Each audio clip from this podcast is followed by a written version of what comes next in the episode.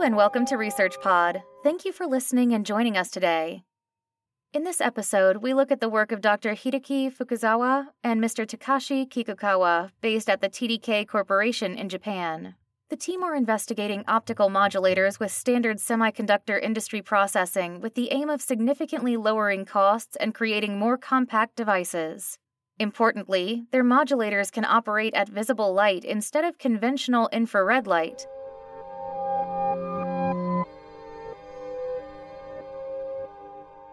The fastest way to transmit data from one place to another is through optical signals.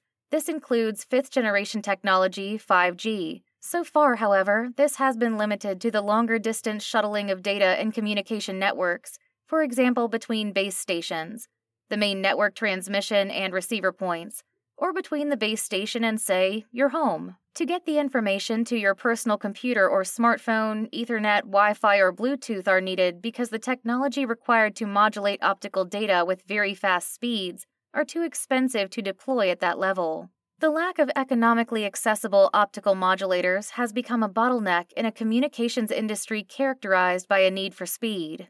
Now, a research team at TDK Corporation in Japan, including Dr. Hideaki Fukuzawa and Dr. Takashi Kikukawa, have produced optical data modulators using a conventional semiconductor fabrication process, thereby significantly reducing the cost. What's more, the researchers demonstrate that their modulators can operate at within the visible light spectrum of red, green, and blue. They explain that this opens a new window for ultra fast data transfer and consumer applications. Modulation encodes data into a carrier signal, such as shifts in the amplitude, frequency, or phase of a light beam or radio wave. This data could be anything from text or sound to a movie. One approach to modulating light signals switches on and off laser light directly, but again, this has limited speed, to around a few gigabits per second. Lithium niobate is a popular material for external optical modulators for high end, long haul optical communications because its optical properties change significantly in response to an electric field with several tenth gigabits per second, or even up to 100 gigabits per second, which is much faster than Ethernet, Wi Fi, Bluetooth, and direct laser light modulation. It also has other practical attributes, such as a large bandwidth and high temperature stability. It even has the unique feature of high transparency to visible light. So far, lithium niobate has proved difficult to work with for fabricating chip scale features. Conventional lithium niobate has been fabricated by bulk devices. It is very expensive, unsuitable for large volume production, and in addition, the device size is too large to be implemented in personal edge devices. To solve the issue of large device size, many researchers have adopted adhesion processes that stick the bulk lithium niobate materials on wafers but these are generally clunky and expensive. As the TDK Corporation researchers point out in their latest report, for consumer applications above all, a significant cost reduction will be necessary. To tackle these issues, TDK Corporation's senior manager in charge of optical devices for AR VR glasses and beyond 5G optical communications, Fukuzawa teamed up with Kikukawa, TDK Corporation manager for lithium niobate devices. Exploiting their collective expertise, they were able to produce high quality lithium niobate optical modulators using one of the standard processes in the semiconductor industry sputter deposition for lithium niobate film. Sputter deposition is a general method which has been widely used for many consumer devices, including semiconductor devices. It is suitable for large volume production and consumer use applications and is much more practical than adhesion process by using bulk lithium niobate. For the first time, the TDK team have successfully achieved optical modulation using sputter deposited lithium niobate film directly onto a sapphire substrate. X ray diffraction of lithium niobate reveals that it is good enough to be used for optical modulation.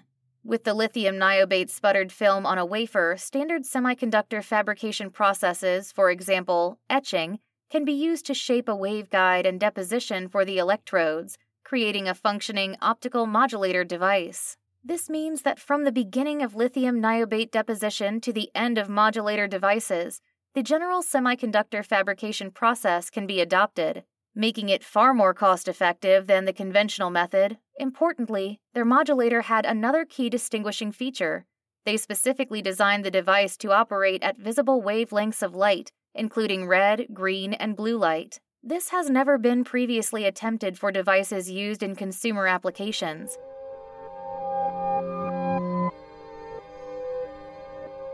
Previous efforts to develop lithium niobate modulators have been largely focused on the traditional telecommunication wavelengths within the infrared light spectrum. However, working at shorter visible wavelengths can significantly reduce the size of the device, as well as the power consumption.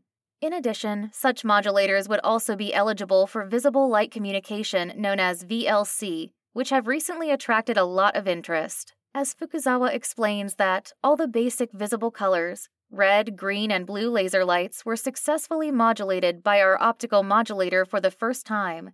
In contrast, 5G optical communication uses infrared laser light with a much longer wavelength than visible light. Since the required energy or voltage for optical modulation is proportional to wavelength, shorter wavelengths of visible laser light can significantly reduce energy for data transfer and can therefore contribute to sustainable solutions for data communication.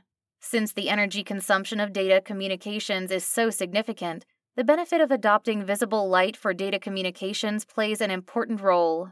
Importantly, this work shows for the first time that all the basic visible light, red, green, and blue, can be successfully modulated by lithium niobate modulator. This has not been reported previously, even using bulk lithium niobate instead of sputtered film.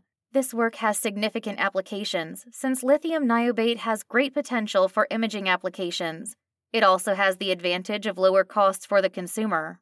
Until now, visible light communication has not been realized, as Fukuzawa summarizes, now that we have demonstrated visible light modulation in devices, fast data speed for consumer applications has great potential. Our optical modulator using sputtered thin film lithium niobate is low cost, and using visible laser light results in a significant reduction in energy. This development opens up an exciting opportunity for making ultra fast data transfer a reality.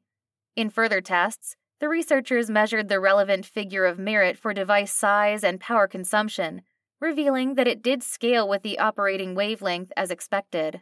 The TDK Corporation researchers conclude that lithium niobate modulators can be adopted for emerging consumer applications for any applications using visible light with very fast speed. That's all for this episode. Thanks for listening. And as always, stay subscribed to Research Pod for more of the latest science. See you again soon.